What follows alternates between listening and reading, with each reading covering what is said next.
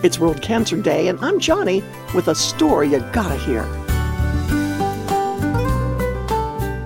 Yes, it's personal because I just learned that my dear and your dear friend Kaye was diagnosed with lung cancer. Not a day later, the doctors came back and told her that it had spread to her brain. Uh, but before I say more, let me explain why this friend is personal to you. Because you have known her for a long time. How so? Well, back in 1996, our ministry started an outreach on this radio station called Heart for the Disabled. In fact, it wasn't all that long ago I shared the stories of five special needs families, and you really responded with notes, scriptures, gift cards, assurances of prayer. Now, you can imagine that our mailroom was flooded with thousands of pieces of mail gifts, big and small, Xerox copies of poems and hymns and just who has been carefully sorting your letters and cards and gifts for all these years? My dear friend Kaye. She is a retired single school teacher, and ever since 1996, she volunteers to single handedly manage the entire Heart for the Disabled program, and she does it with such great care and compassion, making certain that every letter, every gift and poem, every crayon drawing, every gift card is carefully separated and designated to the proper family. Then, this amazing volunteer boxes up all these packages and makes certain that they are sent out on time to all of the five families.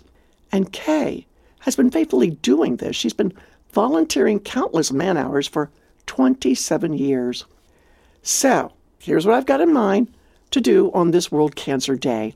If you have participated in our Heart for the Disabled campaign. If you have sent a note in or a gift to one of our special needs families this year or in years past, please, would you do the same for our precious volunteer Kaye? You know how to give encouragement. I've seen you do it. But this time, tell Kaye, and she spells her name K A Y E, tell this remarkable woman who is now struggling against lung and brain cancer, tell her how much you have appreciated her hard work on behalf of the families that you have encouraged. Thank her for her diligent labors, for the great care she invests in making certain that all the letters and notes reach their proper family in time, and assure her that you will pray for her and offer scriptures that will bolster her spirits. Proverbs 17 says, A cheerful heart is good medicine, but a crushed spirit dries up the bones. Hey, I believe that a cheerful heart is not only good medicine, but good chemotherapy.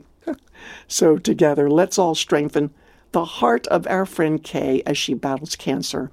Just send your note, a poem, scripture, whatever, whatever Christian encouragement you can, to Kaye K, A Y E, in care of Joni and Friends, Post Office Box 3333, Agoura Hills, California 91376. Or you can always visit joniradio.org, where I have posted a couple of photos of Kaye at work as well as our ministry address. So, God bless you, dear listening friend. I know most of you already sent letters to this year's Heart for the Disabled Families, but my request today is extraordinary. Kaye is in a fight for her life against this lung and brain cancer, so oh, please let us hear from you soon. If you are a big fan of Heart for the Disabled, together let's show our appreciation for this wonderful volunteer who has handled all your cards and gifts for years.